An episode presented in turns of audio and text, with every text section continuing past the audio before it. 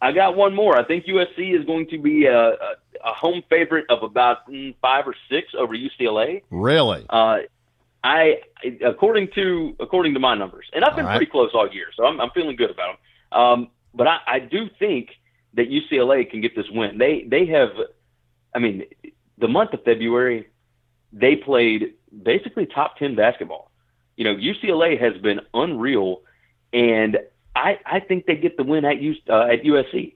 I do think um, because that that basically would would shore up the uh, Pac-12 title. Correct. Correct. You know, so At I worst, think, if they win, at worst they're co-champions, and you got to sort it out on tiebreakers. But they could uh, they could actually Yeah. be the outright champions, depending on what happens midweek in the Pac-12 and what happens Saturday. That that would be remarkable because again, uh, I know Mick Cronin's in his first year, but there were a lot of people questioning that hire, me included, and they have shut a lot of people up with the last month of basketball with the way that they've played. UCLA. You've got that right. Uh, USC, uh, they have lost five of their last nine.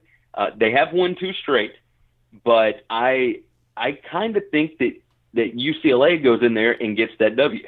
I, I just I feel good about this UCLA team. They have won. Uh, let's see. Da-da-da. I've got my numbers right here. One, two, three, four, five, six, seven, eight, nine. They've they've won nine of their last ten games.